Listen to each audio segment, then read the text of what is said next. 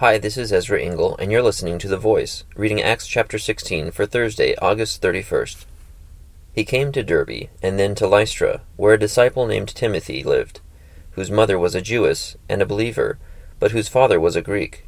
The brothers at Lystra and Iconium spoke well of him.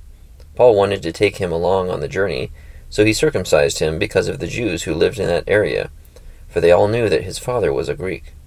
As they traveled from town to town, they delivered the decisions reached by the apostles and elders in Jerusalem for the people to obey.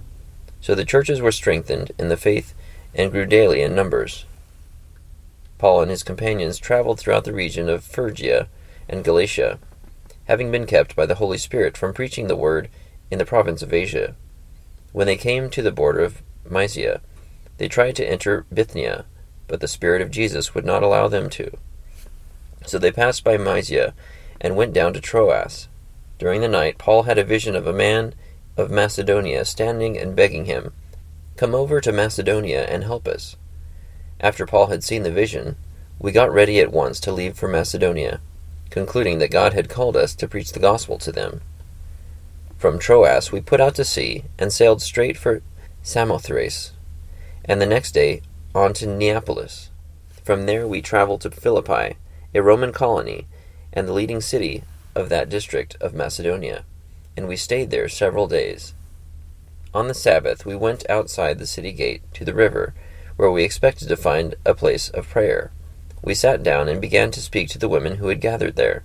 One of those listening was a woman named Lydia, a dealer in purple cloth from the city of Thyatira, who was a worshipper of God. The Lord opened her heart to respond to Paul's message. When she and the members of her household were baptized, she invited us to her home. If you consider me a believer in the Lord, she said, come and stay at my house. And she persuaded us.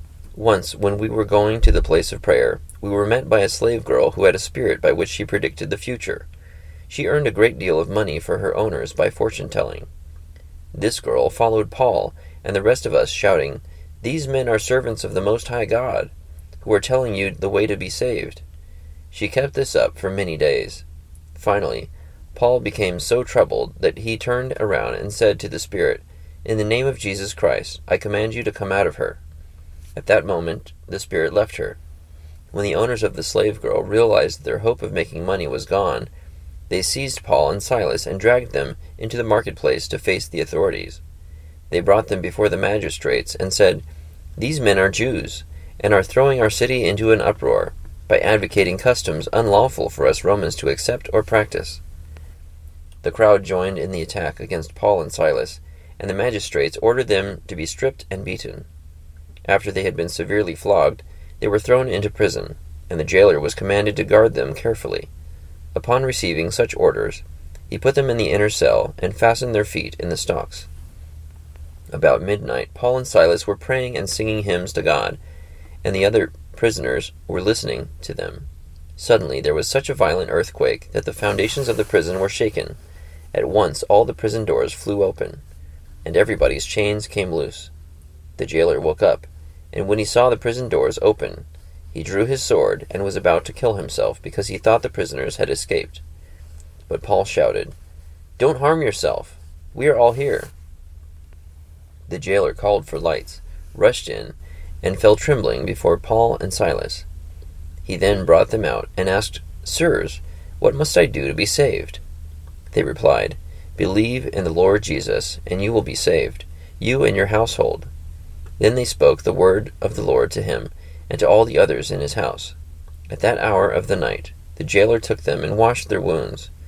Then immediately he and all his family were baptized.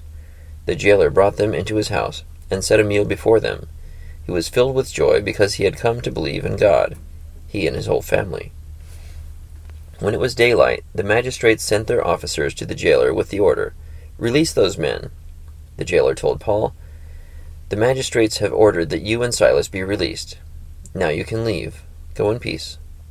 But Paul said to the officers, They beat us publicly, without a trial, even though we are Roman citizens, and threw us into prison. And now do they want to get rid of us quietly? No. Let them come themselves and escort us out. The officers reported this to the magistrates, And when they heard that Paul and Silas were Roman citizens, they were alarmed. They came to appease them, and escorted them from the prison, requesting them to leave the city. After Paul and Silas came out of the prison, they went to Lydia's house, where they met with the brothers and encouraged them. Then they left. Acts chapter 16.